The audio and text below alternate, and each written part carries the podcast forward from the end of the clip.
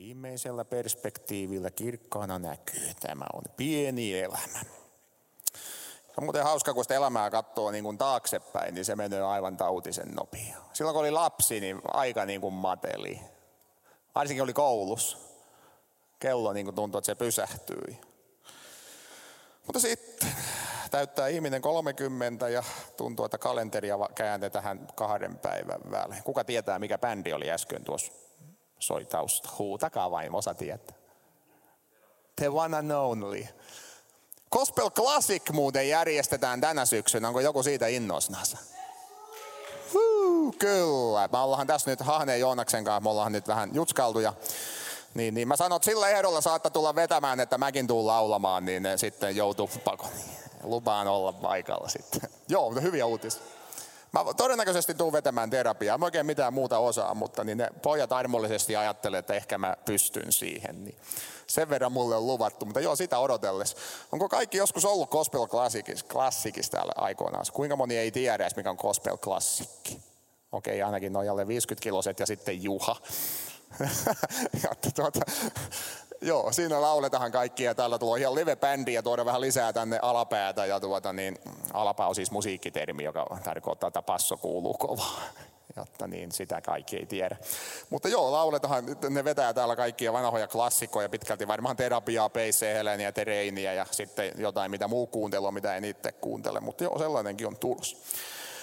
Hei, oikein kiva, että olet tullut. Me ei odotettukaan tänne ryntäystä, mutta niin, mä oon tosi tyytyväinen, että justihin sä oot tänään täällä ja päättänyt uhrata tästä lauantai-illasta aikaa tähän tuota meidän nuorten iltahan. Oikein hyvä. Mä uskon, että tulet saamahan tästä illasta taas paljon, jos pidät korvat auki.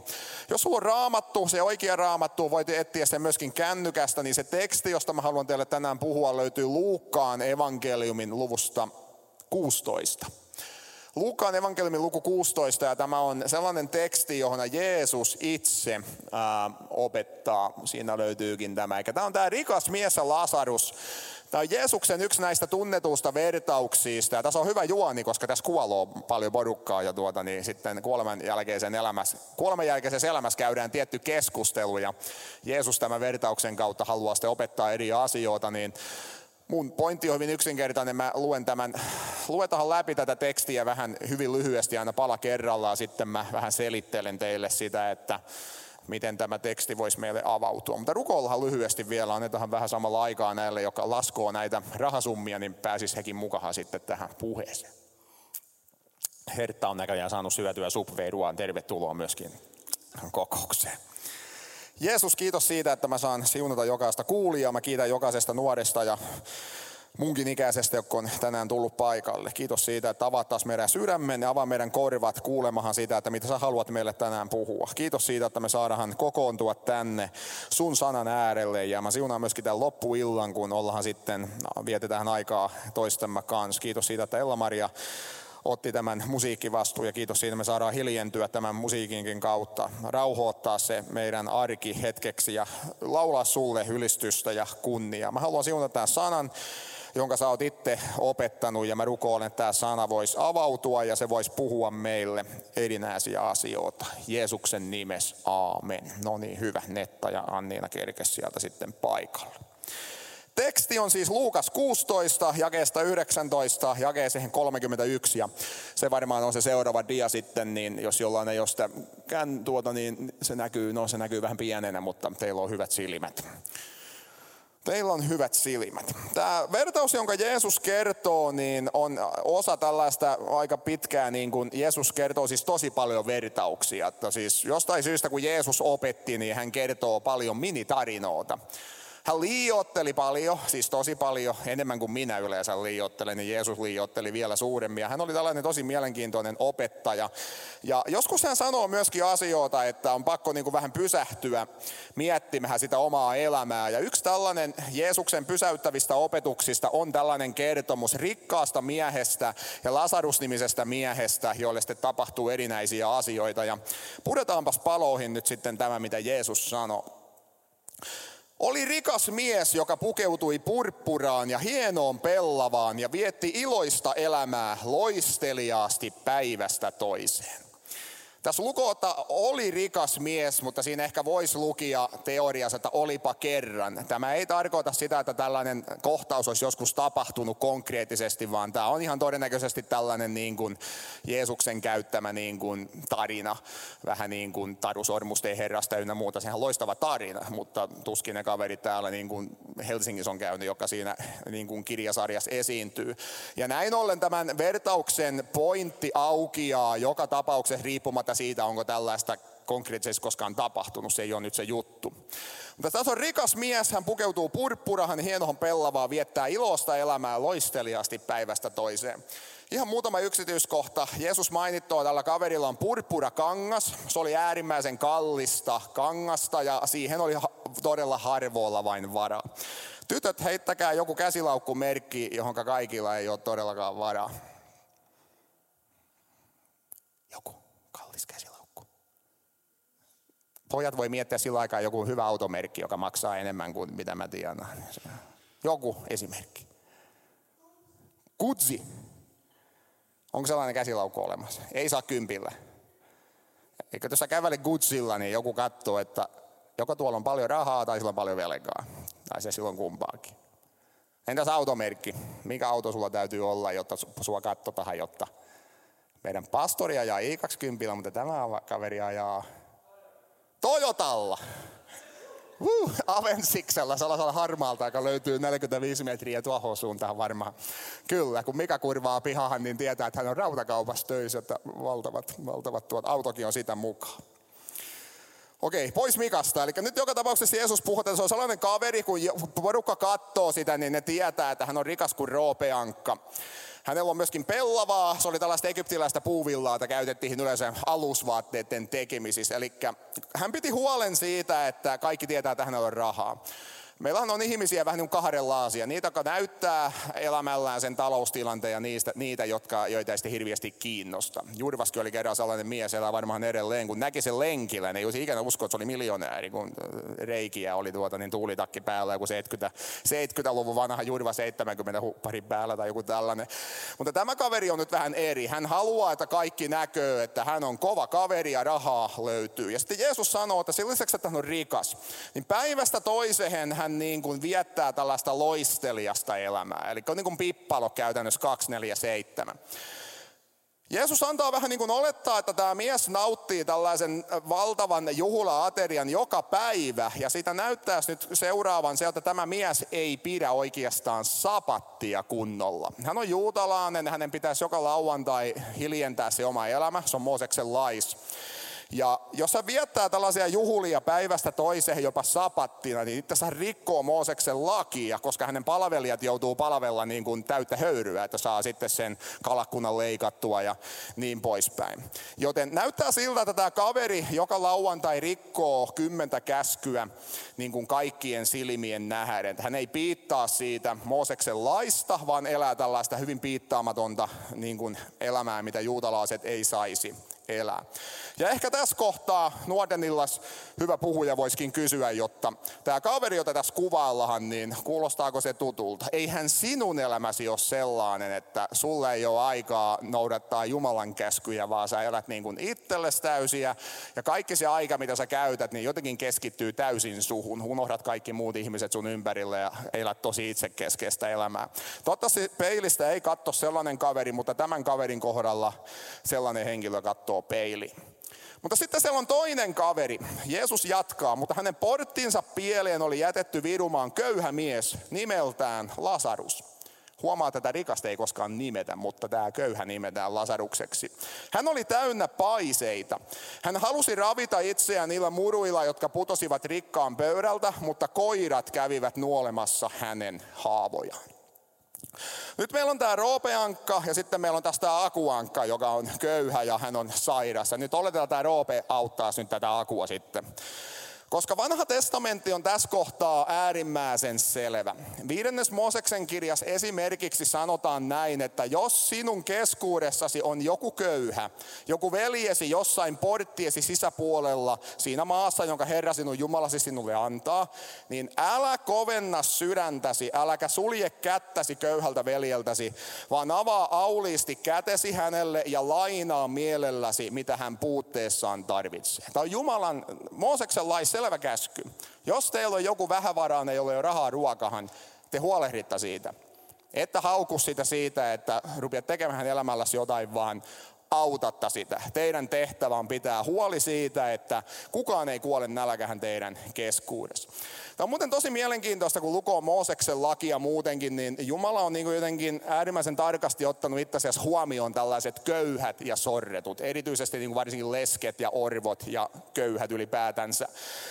Köyhien oikeuksia ei saanut vääristää. Siinä on Mooseksen lais montakin erilaista kohtaa. Jos köyhä tulee lainaamahan sulta rahaa, niin sun ei saanut laittaa korkoa siihen, niin kuin yleensä pannaan se parikymmentä pinnaa, että okei, annan kympin, maksat huomenna 15 euroa takas. Köyhältä ei saanut ottaa korkoa. Sitten kun nämä maanviljelijät putsas peltoa, heillä oli viljaa, he leikkasivat sen viljaa, niin heidän piti aina jättää sinne pellolle jonkun verran viljaa, että illalla nämä köyhät voi tulla ja ottaa itselle itsellesi. Et saanut koskaan tyhjätä sitä peltoa täysin itsellesi, vaan sun piti jättää niin kuin köyhille. Se oli Jumalan käsky Mooseksen lain kautta. Ja sitten sapatti vuonna, joka seitsemäs vuosi, niin Mooseksen laissa sanotaan, että se sato kuuluu orille, palkkalaisille ja muukalaisille. Että itse asiassa se koko sato niin piti antaa näille heikko-osaisille. Tämä on niin kuin melkoinen kelajärjestelmä ja tästä on vähän yli 3000 vuotta, kun tämä on kirjoitettu nämä lait melkein paremmin asia, kuin joskus katsoo täällä meillä päin, niin tuntuu vähän siltä, ainakin jos näitä pystyy noudattaa. No niin, tämä Lasarus on köyhä ja tämä rikas kaveri on sellaisessa tilanteessa, että hän pystyisi niin kuin todella helposti auttaa tätä kaveria, mutta kuten hetken päästä ilmenee, niin hän ei kiinnosta tippaakaan, että hänen siinä talon ovipielessä 10 metrin päässä makaa tällainen kaveri. Ja hetken päässä nähtävästi selviää syy, miksi hän on aika lailla välinpitämätön tälle asialle. Ja tästä tietysti on hyvä kysyä myöskin jokaisen meidän aika ajoon itseltämme, koska Jumala on äärimmäisen kiinnostunut ihmisten niin kuin tällaisista perusoikeuksista. Jos olet vanhan testamentin profeettoja, on äärimmäisen hankalaa luettavaa, mutta yksi asia, mikä siellä toistuu, nämä profeetat haukkuu Israelia kerta toisensa jälkeen kahdesta asiasta. Ne palvoo epäjumalia ja ne vääristää oikeuden. Eikä ne niin kuin tuomarit ottaa lahajuksia ja ihmisen oikeudet niin kuin vääristetään. Ja Jumala ei salli sitä ja hän on joskus tosi tosi ankara vanhan testamentin puolella, koska hän ei yksinkertaisesti suvaatte sitä, että tällaisten köyhien ja vähäosaisten ihmisten oikeuksia siinä mielessä sorreta. Ja se on edelleen Uudessa testamentissa aika iso juttu. Jos muistatte Jaakobin kirjeestä, todellinen Jumalan palvelus on käydä katsomassa leskiä ja orpoja, eli niitä, jotka tarvitsee apua, niin mennä ja leikata nurmikko niille tai jotain, jotain tällaista. Se on niin kuin todellista Jumalan palvelusta. Sitten tulee muutos tähän tarinaan. Sitten köyhä kuoli ja enkelit veivät hänet Abrahamin helmaan, tai voitaisiin kääntää, he veivät hänet nojaamaan Abrahamin rintaa vasten. Nyt tähän kertomukseen astuu kuvahan Abraham. Ja kaikkien kuulijoiden pitäisi tietää heti, kuka on Abraham. Jos mä sanon, että Sauli Niinistö, niin kaikki tietää, että se on Suomen kovin kaveri tällä hetkellä. Suomen tasavallan presidentti ja Niinistöllä on paljon oikeuksia ja hän on, hän on tunnettu kaveri, kun vedetään nyt vaikka johonkin Saarella Janne. Abraham on Israel-kertomuksen kaikkein tärkein henkilö. Koko Israel on saanut alkunsa siitä, että Jumala aikoinaan kutsui Abrahamin. Ensimmäinen Mooses 12. Siitä lähtöä tämä mistä koko Israelin kansa muodostuu. Että käytännössä jos kysytään juutalaisilta top kolme listaa, niin Abraham tulee ensin. Sitten tulee varmaan Mooses ja David varmaan kolmantena. Mutta Abraham on numero ykkönen. Ja nyt tämä köyhä kuoloo ja hänet viedään kuoleman rajan toiselle puolelle, johon Abraham on paikalla. Ja nyt me ruvetaan tulemaan tällaiselle aihealueelle, että me ruvetaan siirtymään vähän niin kuin kuoleman rajan toiselle puolelle. Ja se on itse asiassa se, mikä tekee tästä kertomuksesta myöskin kohtuu mielenkiintoista. Elämä jatkuu kuoleman jälkeen jos kaikki menee niin kuin pitää, niin mulla pitäisi tulla kirja tästä ensi keväänä, mutta mä yritän, pitäisi keritä vain kirjoittaa se tähän keskittyen. Mutta Raamattu puhuu tästä kuolemanjälkeisestä elämästä itse asiassa puhuu siitä aika vähän. Me tiedetään enemmän siitä, mitä tapahtuu sitten, kun tapahtuu ruumiin ylösnousemus ja Uusi testamentti puhuu siitä, että mikä odottaa meitä sitten ikuisuudessa. Siitä me tiedetään aika paljon. Mutta siitä ajasta, kun Janne Saarella kuoloo ja Janne Saarella odottaa ylösnousemusta ja kuinka pitkä se aika on, sitä me ei tiedetä, niin siitä on yllättävän vähän informaatiota Uudessa testamentissa. Ja vanha testamentti on kolme kertaa sekaisempi vielä tässä aiheessa sitten. Mutta se iso pointti on nyt se, että Jeesus uskoi, kuten suurin osa muistakin juutalaisista, että kun sä kuolet, niin sun ruumis jää totta kai tänne. Ja juutalaisilla oli tapa se, että se ruumis totta kai pantiin hautahan, se annettiin olla siellä noin vuosi. Ja sitten se luuranko kerättiin ja pantiin ossuaariin, eli luulaatikko. Ja siellä luulaatikossa se odottaa sitten ylösnousemusta. Se on se, miten mä haluaisin siis tulla haudatuksi, mutta en tiedä onnistuuko se teknisesti Suomessa. Sillä aikaa sun henki tai sielu siirtyy toiseen todellisuuteen. Eli ihminen on vähän niin kuin tällainen kaksosainen elementti. Jos sä muistat luomisen, Jumalahan on luo ihmisen, ja sitten se ihminen makaa siinä, mutta se on täysin eloton. Jumalan täytyy ottaa etunoja-asento ja puhaltaa sen ihmisen siaraamihin ja sitten yhtäkkiä niin se silmät auki. Eikä siinä ole niin materiaalinen osa, mutta Jumala puhaltaa jotain arvokasta siihen materiaan, että se saa elämä. Ja nyt kun me kuollaan, niin totta kai tämä meidän materiaalinen ruumis jää tänne. Mutta se meidän niin kuin, tällainen tietoisuus, sielu tai henki, siinä vähän riippuu mitä sanaa käytetään, siirtyy sitten toisenlaiseen todellisuuteen. Ja tämä on yksi kertomus, joka opettaa näin. Paavali opettaa tosi selvästi näin ja pari muuta kaveria Uudessa testamentissa. Ja ei Jeesus tästä sen kummemmin sano, mutta hän sanoo, että tämä köyhä, hän löytää itsensä ikään kuin Abrahamin helmasta. Koko Israel-kertomuksen kovimman kaverin niin kuin seurasta, hänen kainalosta. Lasarus todennäköisesti ei saa mitään hienoja hautajaasia, joten niistä hautajaasista sä et olisi koskaan voinut päätellä mitään tällaista. Onko joku ollut hautajaasissa joskus? On varmaan. Mä oon ollut aika moniskin. Ja niistä hautajaisista ei aina tiedä. Ne voi olla hienot, siellä voidaan valehdella paljon, koska on pakko kehua sitä edesmennyttä siitäkin huolimatta, että se ei ole välttämättä aina ansainnut sitä ja niin poispäin. Mutta hautajaiset itsessään ei välttämättä kerro yhtään mitään siitä, mikä tulee olemaan tämän ihmisen iankaikkinen kohtalo. Ja nyt on tässä loistava esimerkki siitä. Meillä on tämä köyhä, joka ei saa millään lailla näyttäviä hautajaasia, tuskin pääsee lehtehenkään, mutta hänen kuoleman jälkeen hän löytää itsensä niin kuin arvopaikalta. Tämä on niin kuin tämä, jos sä nojaat jonkun rintaa vasten, niin se on kunniapaikka. Johanneksen evankeliumissa Jeesuksen viimeisellä aterialla, niin Jeesuksen rintahan nojaa Johannes-niminen henkilö. Opetuslapsia on 12, mutta vain yksi saa kunniapaikan olla vähän niin kuin siinä Jeesuksen kainalos ikään kuin, jotta tämä on, tämä on kova kaveri. Eikä tämä on tämä pointti. Hän saa tällaisen korotuksen kuoleman jälkeen. Kertomus jatkuu. Sitten tämä rikaskin kuolee ja hänet haudataan. Kun hän Tuonelassa tuskissaan kohotti katseensa, hän näki kaukana tuolla johonain Abrahamin ja Lasaruksen hänen rintaansa vasten. Ja nyt juoni tiivistyy, tämä rikas kaveri, pankkitilillä on omaisuus, mutta se ei auta. Jeesuksella on yllättävän paljon sanottavaa tästä niin kuin kuoleman hetkestä. Eräs toisessa vertauksessa puhuu miehestä, joka kerää hirvittävällä voimalla itselleen suuren omaisuuden. Kaikki päivät menee siihen omaisuuden rakentamiseen. Ja sitten se sanoo, hänelle sanotaan, niin kuin hän kuuluu jumalallisen ääneen, että sinä, sä idiootti, tänä yönä sinun henkesi vaaditaan sinulta pois. Kelle jää se auto? Kelle jää nämä viljat siellä aitas? Kuka saa sun rahat? Kuka vie sun sukat? Kuka ottaa painikengät? Siitäkin tulee hirviä tappelu, kun kaikki haluaa. Et sä niin kuin saa niistä mitään.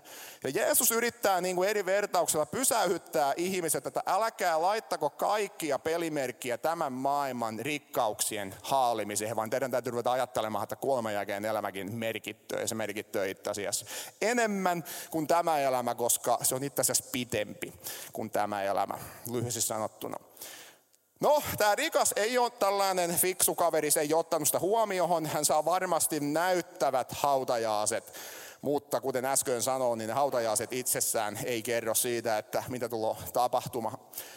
Nyt sitten kun tämä rikas on kuollut, niin hän tunnistaa Lasaruksen. Hän tietää heti, että joo, mä oon nähnyt tuon kaverin. Hän tunnistaa myöskin Abrahamin.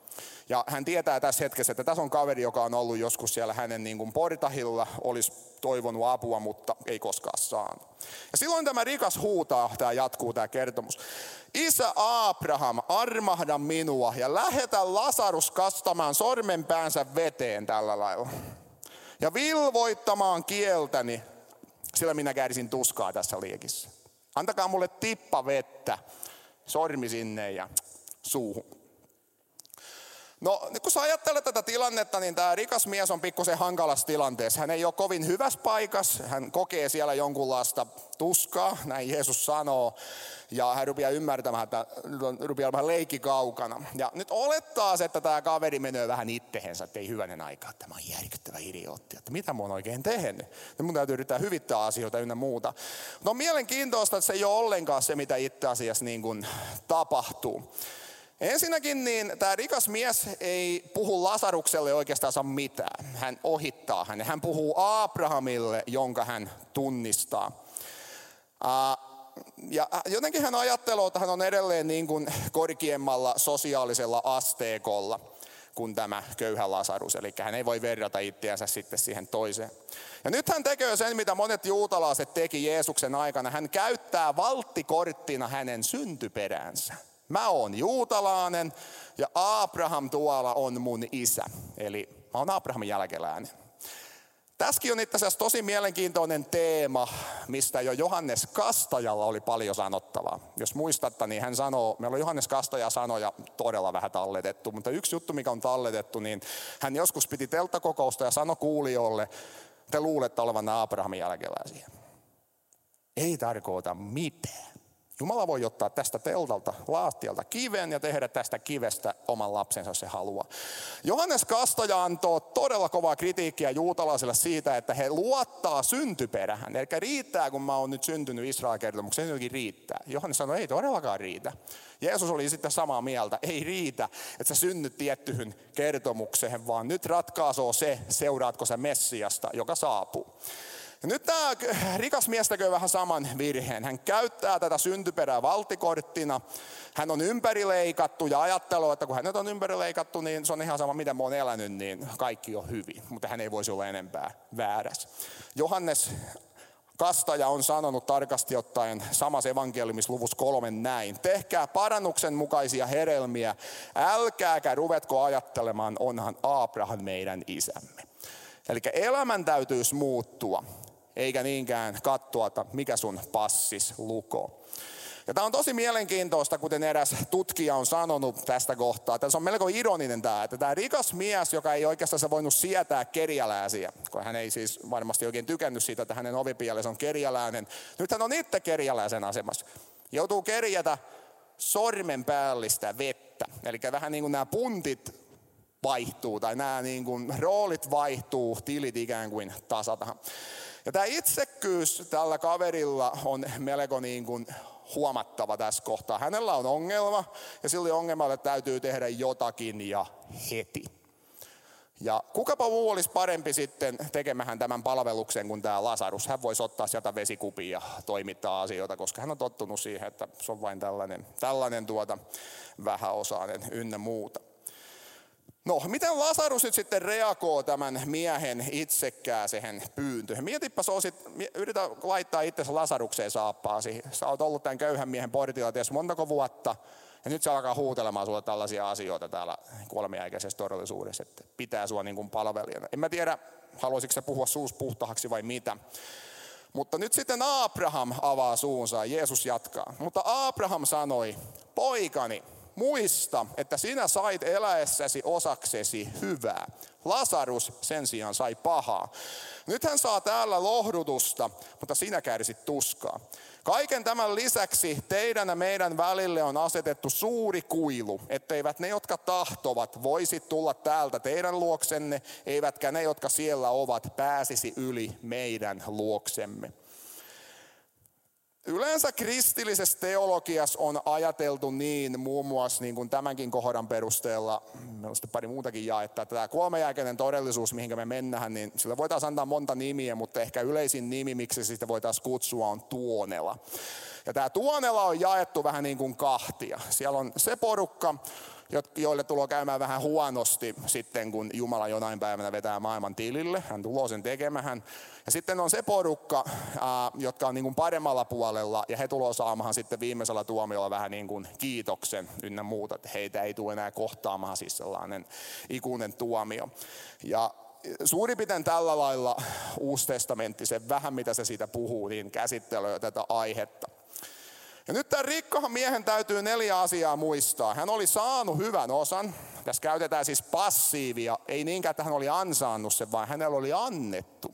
Jumala oli antanut hänelle hyvän osan ja oli varmasti toivonut, että hän käyttää sen järkevästi. Sama juttu, että se mitä sulle on annettu ja mitä mulle on annettu, niin se on lahajaa. Ja se pitäisi käyttää järkevästi, koska se on jumalallista alkuperää, mitä me ollaan saatu. No Lasarus oli saanut huonon osan, mutta nyt Lasarus saa lohorun ja tämä rikas mies kärsii tuskaa. Ehkä se suurin ongelma, mikä tällä köyhällä kaverilla oli, tällä Lasaruksella, niin oli nähtävästi tällainen yksinäisyys, lohoruttomuus. Mä huomaan itsestäni jopa sen, vaikka mä oon niin kuin, mulla on paljon kaveria ja entistä enemmän niitä on tullut, kun mä muuttanut Seinäjokeen. Mutta ootteko huomannut itsestäni joskus, kun on joku porukka ja sua ei kutsutakaan mukaan siinä? Ja sitten kuulet, että nuolla on kivaa ja mä en päässyt. Ja meillä on sellainen hirviä luontainen ulkopuolelle jäämisen pelko. Vitsi, nuolla on tulla kivaa mä oon täällä. Mulle tulee se aika ajoa. Mä haluaisin olla viides paikassa yhtä aikaa, mutta en pysty. Voi vitsi, mäkin haluaisin olla tuolla, mutta sitten tulee niitä tilanteita, että mä huomaan, että mä en olekaan kutsulistalla ja sitten tuo, mä haluaisin olla. Nyt Lasarus oli jäänyt vähän niin kuin aina ulos ja nyt tähän hänen ongelmahan vastatahan. Hän ei jääkään enää ulos, vaan hänet otetaan mukahan, hänet otetaan itse niin mukahan, että hän pääsee parahimpahan mahdolliseen paikkaan. Nyt tämä rikas mies jatkaa. Minä pyydän sinua, isä Abraham, että lähettäisit hänet isäni taloon. Onhan minulla viisi veljeä. Varoittamaan heitä, etteivät hekin joutuisi tähän vaivan paikkaan. Nyt käy ilmi, että tällä rikkaalla miehellä on suuri perhe, on viisi veljestä, ja hän tietää, että hekin elää pikkuusen itsekeskeistä elämää, ja nyt heitä lähettää tekstiviesti, jotta hei, Tuonelasta terveisiä, jotta nyt kannattaa laittaa elämä kuntoon. Eli tuota, voisiko tämä Lasarus nyt sitten ei vain ainoastaan laittaa sormia muu suuhun, vaan pitäisikö hänet teleportata tuonne takaisin maan pinnalle. Hän voisi mennä käymään siellä Markus Harjuntia Ysis ja vähän jutella mun veljeksien kanssa. Ja sanoa, jotta veljenä käski tulla, jotta mulla on nyt vähän huonoja uutisia. No, ei näistä velistä sen kummemmin. Nehän oli juuri perinnyt aika mittavan omaisuuden ja varmaan kaikki aika menisi se siihen, että mihinkä nämä rahat nyt sitten laitetaan. Mutta tämä on mielenkiintoinen tämä hänen pyyntönsä. Ja nyt Abraham vastaa tähän pyyntöhön hyvin lyhyesti. Heillä on Mooses ja profeetat, kuulkoot heitä. Toisin sanoen, Jumala on antanut heille raamatun. Ja sitä raamattua luetaan viikoittain synagogassa. Ja kaikkien juutalaisten pitäisi olla siellä kuuntelemassa parikin kertaa viikossa, erityisesti sapattina.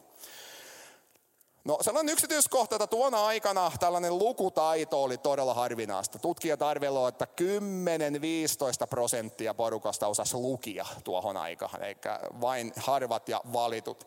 Mutta se, mitä ihmiset on aina osannut tehdä jo lapsesta asti, niin ne osaa kuunnella. Ja kuten tekin, vaikka täällä on muutama lukutaidoton, Juha ja Mika ja pari muuta, niin ne pystyy kuunnella, että mitä saarna ja puhuu, joten tuota, he, he ei voi niin kuin sanoa, että no en mä ole koskaan lukenut sitä, mutta ei, sä oot kuullut. Ja nyt tämä pointti on siinä, että synagogas raamattua luettiin aina ääneen ja sitä luetaan edelleen. Ja yleensä siellä on tietty systeemi, miten sitä raamattua luetaan. Aina siellä luetaan vähän Mooseksen lakia ja monesti siellä luetaan profeettoja päälle. Ja jos sä oot joku tällainen muija Juhan ikäinen, niin sä osaat vanhan testamentin tosi hyvin, kun sä oot ollut vuosia, vuosia, vuosia siellä kokouksessa kuuntelemassa. Ongelma on vain siinä, että tämä rikas mies, niin silloin oli vähän muuta tekemistä aina silloin, kun se raamattua luettiin synagogassa. Piti olla kotona vähän juulimassa. Hän ei tuntenut omaa raamattua nähtävästi. Koska silloin, kun hänen piti olla seurakunnassa, niin se päätti jäädä kotiin. Ja tästä me voitaisiin ottaa mielenkiintoinen aasinsilta meidän aika. Kuinka hyvin esimerkiksi tällainen tavallinen Matti ja Maija Meikäläinen, kuinka hyvin ne tietää raamatun perusnarratiivin kertomuksen. Kuinka pitkälle ne tietää suurin piirtein sen, mitä Jumala yrittää raamatun sivulla sanoa. Paljonko ne on kuunnellut sitä, paljonko ne on kokouksissa kuuntelemassa sitä ynnä muuta. Tuskin tarvitsee vastata siihen, mutta ei se varmaan kovin hyvä, hyvä se tilanne ole. Ja nyt tämän rikkahan miehen ongelma on se, että hän ei oikeastaan tunne sitä raamattua, koska se on aina väärässä paikassa silloin, kun sitä luetaan. Eli se ei mene sinne paikkaan, mihin Jumalan sana on esillä. Ja lapsenakin, kun se on ollut, niin se on varmaan unohtanut ne kohdat. Ja kun aikansa elää itsekähästi, niin sitten omatunto paatuu ja sä et enää muista niitä tekstiä. Nyt Abraham sanoo, että jos sä haluat apua sun veljille, Vastaus on todella simppeli. Lauantaina synagogahan siellä voi kuulla. Siellä kuuluu nämä jutut, miten täytyy elää. Se on siinä. Ei meidän tarvitse teleportata ketään. Meillä on Jumalan sana. Ja se on Abrahamin vastaus. Niillä on kaikki, mitä ne haluaa. Mikä, mikä riittää. Mutta rikas mies vastaa, ei, ei, ei, isä Abraham, vaan jos joku kuolleista menisi heidän luokseen, niin he tekisivät parannuksen. Tämä on kova kaveri, koska nyt se rupeaa väittämään Abrahamille vastaan. Se on, se on mielenkiintoista, että niin kuin, luulisi nyt, että jos joku tietää asioita, niin Abraham tietää asioita. Mutta tämä kaveri ajattelee, että hän tietää paremmin. Eli tulo vielä tällainen niin kuin pikkuisen ekopusko esille ja hän ajattelee, että hän on itse asiassa nyt fiksumpi kuin tämä meidän valtava patriarkka. Joten itse asiassa se varmaan riittää, kun nyt joku nousisi kuolleista ja menisi heidän luoksensa. Tämä on, tämä on tosi mielenkiintoista sinänsä, koska tuota evankeliumi sitten se tapahtuu vähän tällaista mm, eräs kohdassa. Ei löydy Luukkaan evankeliumista, no sielläkin löytyy yksi kohta, mutta Johanneksen evankeliumissa on eräs toinen Lasarus, joka kuoloo. Ja hän on hauras kolmetta päivää ja kääntyy neljänteen päivään. Jeesus tulee sinne hauralle. Se löytyy Johannes 11 asiasta, jos haluat sen lukasta. Ja Jeesus tulee sinne ja hän herättää Lasaruksen kuolleista. Ja Jeesuksella on paljon vihamiehiä, jotka kuuloo tämän kertomuksen. Ei hyvän aikaa. Siellä nousi kuolleista kaveri. Tekeekö ne parannuksen? Ei, vaan kuten mä oon ennenkin sanonut täällä illassa joskus, niin mä toistan sen edelleen. Ne kokoontuu ja ajatteluu, että no jos Lasarus ei kuollut kerralla, tapetaan se toisenkin kerran. Siinä on heidän johtopäätös siitä, että Jeesus on herättänyt kuolleista jonkun. Tapetaan se toisen kerran.